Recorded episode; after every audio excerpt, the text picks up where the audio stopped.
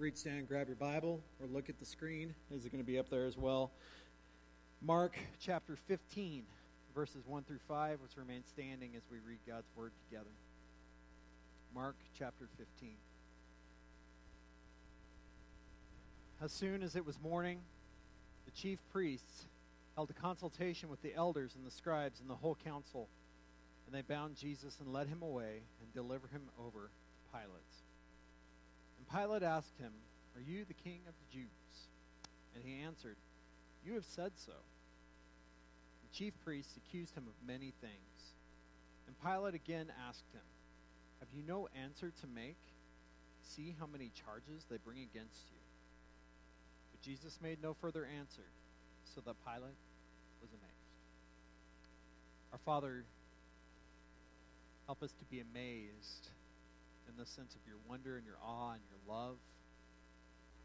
And to understand, in this sense, the amazement of the world at our response to you. Help us to, to trust you. Help us to learn your word. Help us to grow in your grace. In Jesus' name, amen. You may be seated. We return the Gospel of Mark today. Return to it.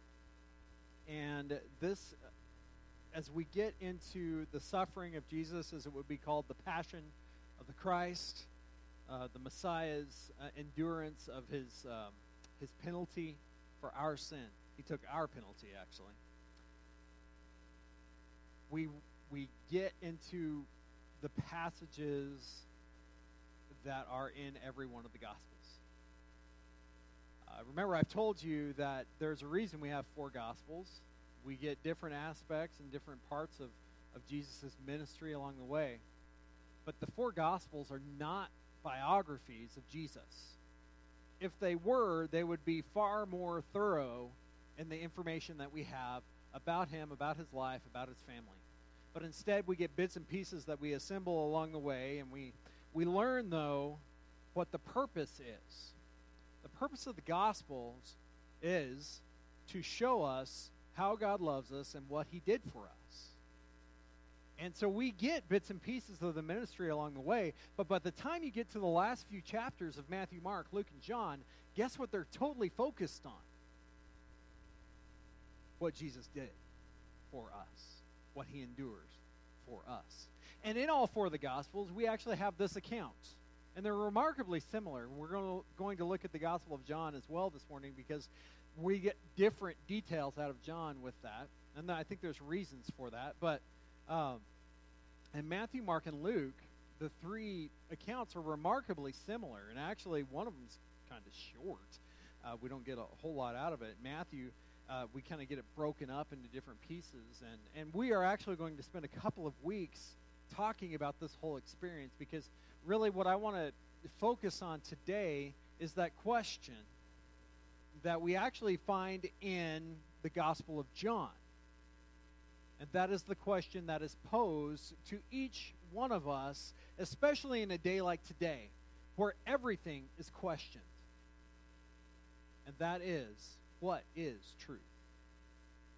Talked about it with the kids a little bit already. If this, if you're just listening to this on the on our sermon podcast, then you've missed that part. That's okay. I'll get back to it.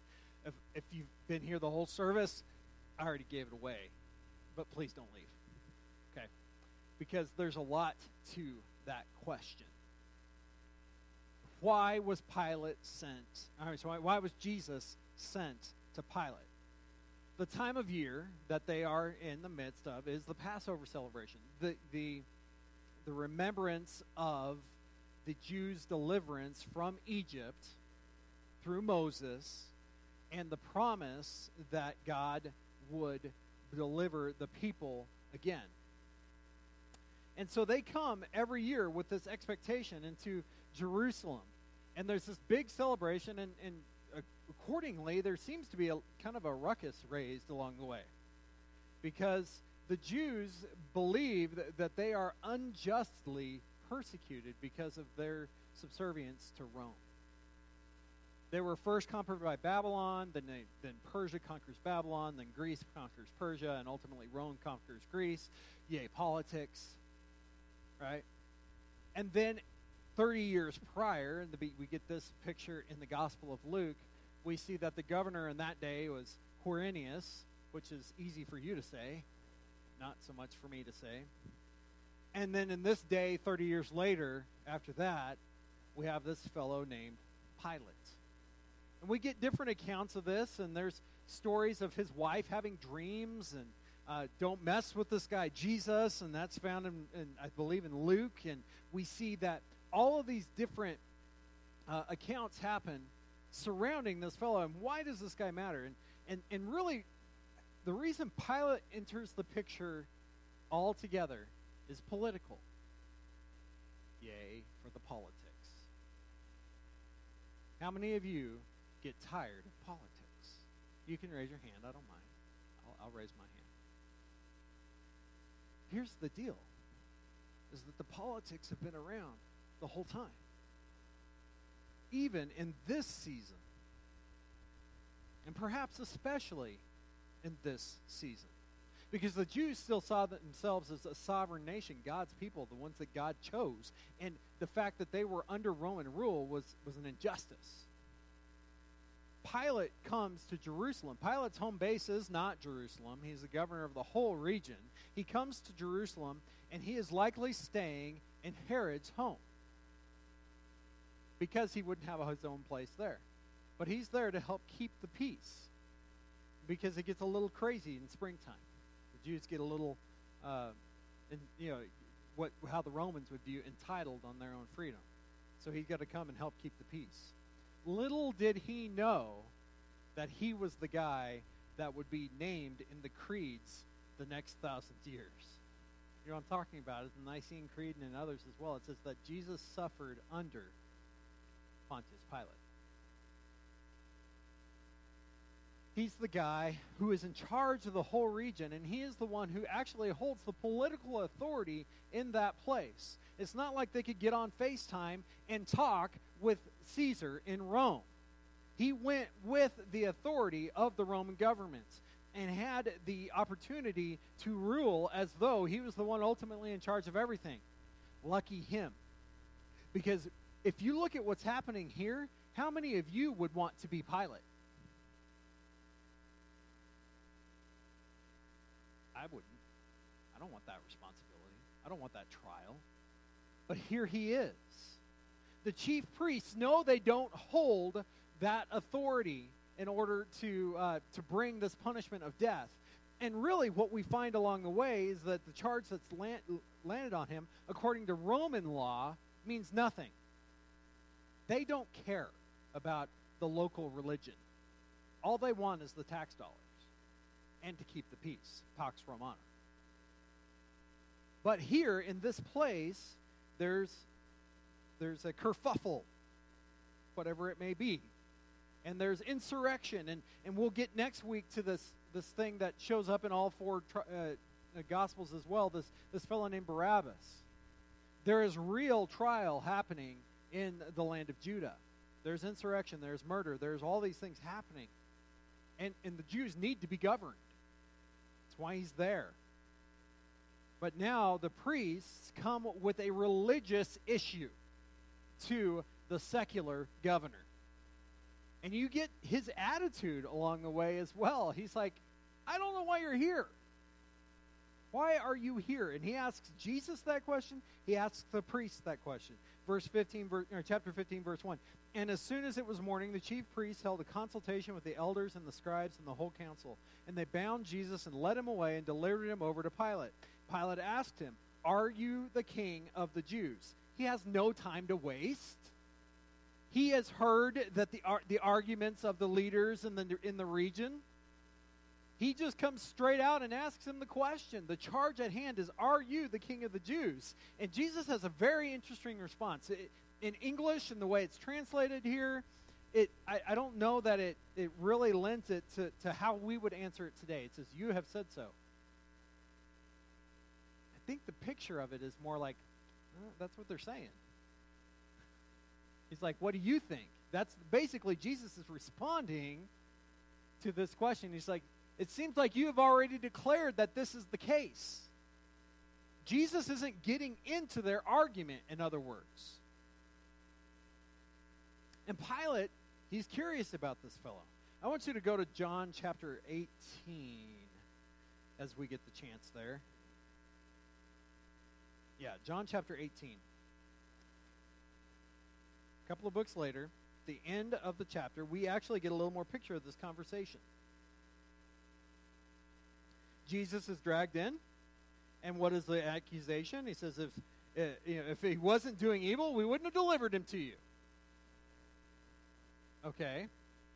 So Jesus and Pilate get into this conversation here.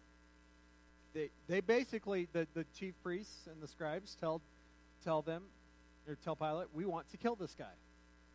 And we don't have the authority to do that. Only you can do it. Pilate says, as he responds in verse 33, it says, Pilate entered his headquarters again and called Jesus and said to him, Are you the king of the Jews? That question is posed in every one of the Gospels. Okay? Jesus answered, Do you say this of your own accord, or did others say it to you about me? Again, coming back to that way he answered the other ones. What do you think? Pilate answered, Am I a Jew? Your own nation and the chief priests have delivered you over to me. What have you done? Jesus answered, My kingdom is not of this world. If my kingdom were of this world, my servants would have been fighting, that I might not be delivered over to the Jews. But my kingdom is not from the world. Okay, here is the perspective shift that threatens everything about our existence and, and why the, the world politics are threatened by the Christian faith. Is because ultimately, if we understand the Bible correctly, we are not accountable to the governance of things of this earth. We are accountable to Jesus. And if he is the king of the Jews, he is the king of the eternal promise. My kingdom is not of this world, he says. Then Pilate says in verse 37, So you are a king. Jesus says, You say that I'm a king. For this purpose I was born, and for this purpose I have come into the world, to bear witness to the truth. Everyone who is of the truth listens to my voice. Goes back to Jesus' whole purpose in coming, that we might know the way to the Father. And the question that Pilate asks is now the question of the perpetual existence on earth, especially in our day that we might call postmodern, post Christian, whatever it would be. That is what? What is truth? Guys, that's the question that we face when we look at witnessing and telling others about the world, or about, about I'm sorry, telling others in the world about our Messiah. Naturally, we think that we are accountable to ourselves and we can determine our own right and our own wrong. But if this book is true, that isn't. Truth cannot be relative. It's either true or it's a lie. And Jesus says here that he is of the truth. They listen to his voice. And Pilate doesn't have time for this conversation anymore. What is truth? That's a question we must answer ourselves. And the only place I know is to go back to here. With the teenagers, I've been working through a pretty basic uh, overview of apologetics. And apologetics is not saying that you're sorry about anything. the word apologia in the Greek is a defense. It's an apology is something that is written in defense for what you believe and who you are. And so in the scriptures, we are encouraged, it says in 1 Peter 3.15, to have a ready defense for the hope that is within us. What is the hope that is within the Christian? That we believe our sin has been paid for, and that the one who paid for it conquered death, and he's waiting to bring us up with him. That is the hope of the Christian faith. And that he is not just wait eh, to that we don't just wait for that, but that he is with us now. Trinitarian theology. God the Father, God the Son, God the Spirit. The Holy Spirit is with us now, inhabits the Christian, the follower of Jesus Christ. Empowers us to understand what he talks about here his truth. So, what is truth? It's the question that's going to that, that has been asked for 2,000 years ever since Jesus made these statements. But Jesus shows himself in the Gospel of John, and I've talked about it with many uh, lately as we've been working through the Gospel of John. I'm, I'm involved with the, uh, the coaches' huddle at the uh, CSU Pueblo Fellowship of Christian Athletes, FCA. We're going through the Gospel of John. But to understand the Gospel of John, and I don't have this up on the screen, but you just have to turn the page here, and you see that in verse uh, chapter 20 verses 30 and 31 it says now jesus did many other signs in the presence of the disciples which are not written in this book. This is chapter 20 verse 30 but now 31 says but these are written so that you may believe that jesus is the christ the son of god and that by believing you may have life in his name. So the word the word shows us the truth. The truth is Jesus. Well, where do I get that? I'm glad I asked. Just turn back a few pages now. In Jesus' final discourse in the Gospel of John, you have chapter 13, verses 17. You have the longest uninterrupted uh, section of Jesus' teaching. If you have a red letter Bible, which I don't use, but if you have a red letter Bible, it's all red. Why don't I use a red letter Bible? Because it's all red letters. It's all God's word or none of it is. Okay. You get where I'm rolling here? So, really, I understand the red letters. I also can't read them very well. That's one of the reasons I have black letters. But, seriously, it's either all God's word or none of it is. In John chapter 14, in his encouragement to the disciples, he answered Thomas's question. I'm going to dive into Thomas's question. How can we know the way? He asked. He's, Jesus said to him, I am the way, the truth, and the life.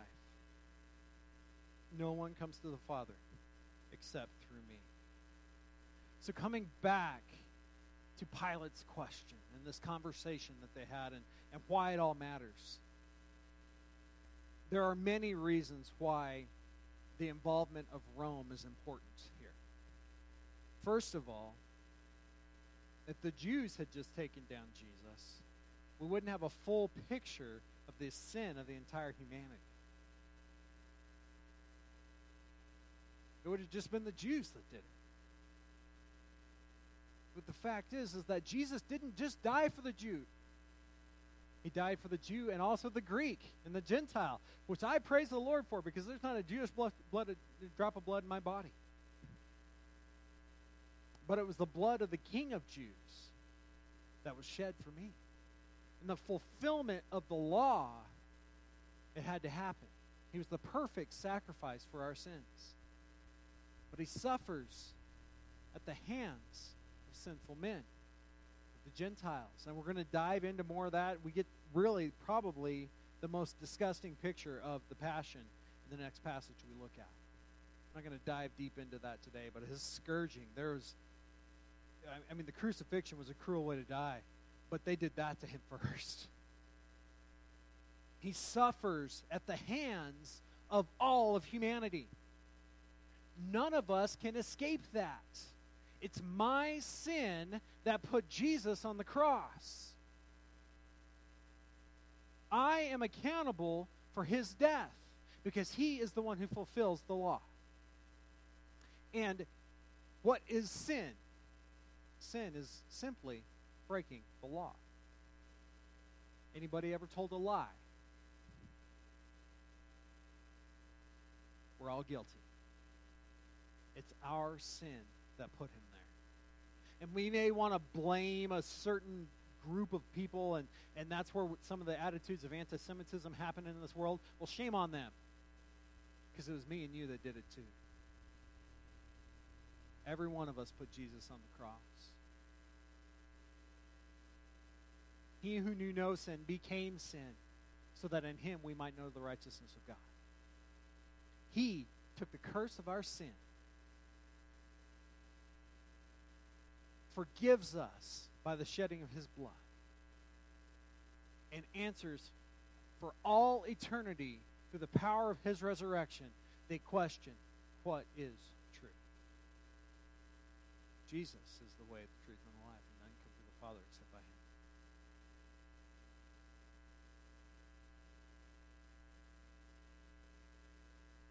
This was part of the plan the whole time. I invite you to go back to the Gospel of Mark. Go back to chapter 8. It's only been three or four years since I preached this sermon. I can start over now, right? Mark chapter 8, verses 30, I mean, verses 31 through chapter 9, verse 1. That's kind of where I'm going to tie it up in a bow. Because Jesus reminds us why he comes before this ever happened. He began to teach them that the Son of Man must suffer many things and be rejected by the elders and the chief priests and the scribes and be killed, and after three days rise again. And he said this plainly. And Peter took him aside and began to rebuke him. But turning and seeing his disciples, he rebuked Peter and said, Get behind me, Satan, for you are not setting your mind on the things of God, but on the things of man. And calling the crowd to him with his disciples, he said to them, If anyone would come after me, let him deny himself and take up his cross and follow me. For whoever would save his life will lose it, but whoever loses his life for my sake and the gospel's will save it. For what does it profit a man to gain the whole world and forfeit his soul? For what can a man give in return for his soul?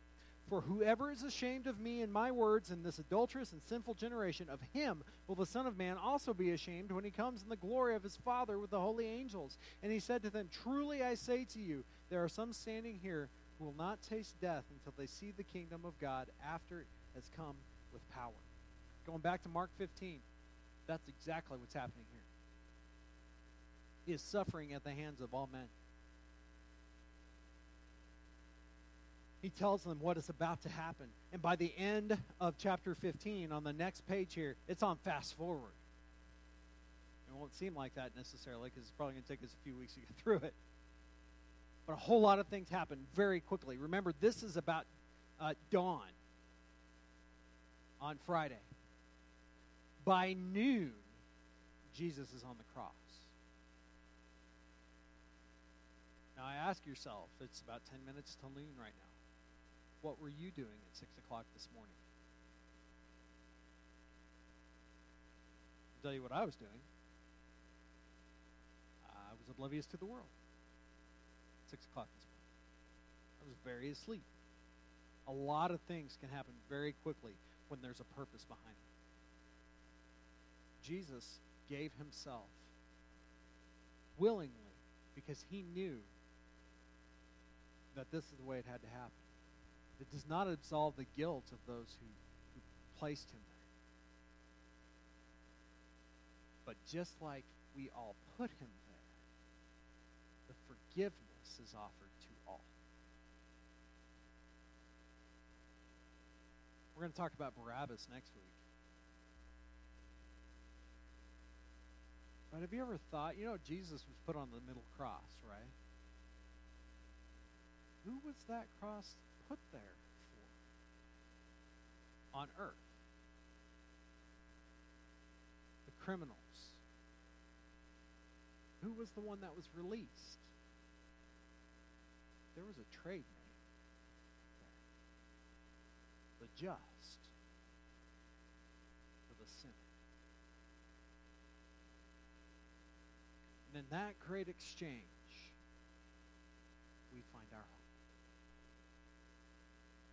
So I ask you today, how would you answer the question posed by Pilate? What is truth? And how you answer that determines eternity. Let's pray. Lord, you're good to us.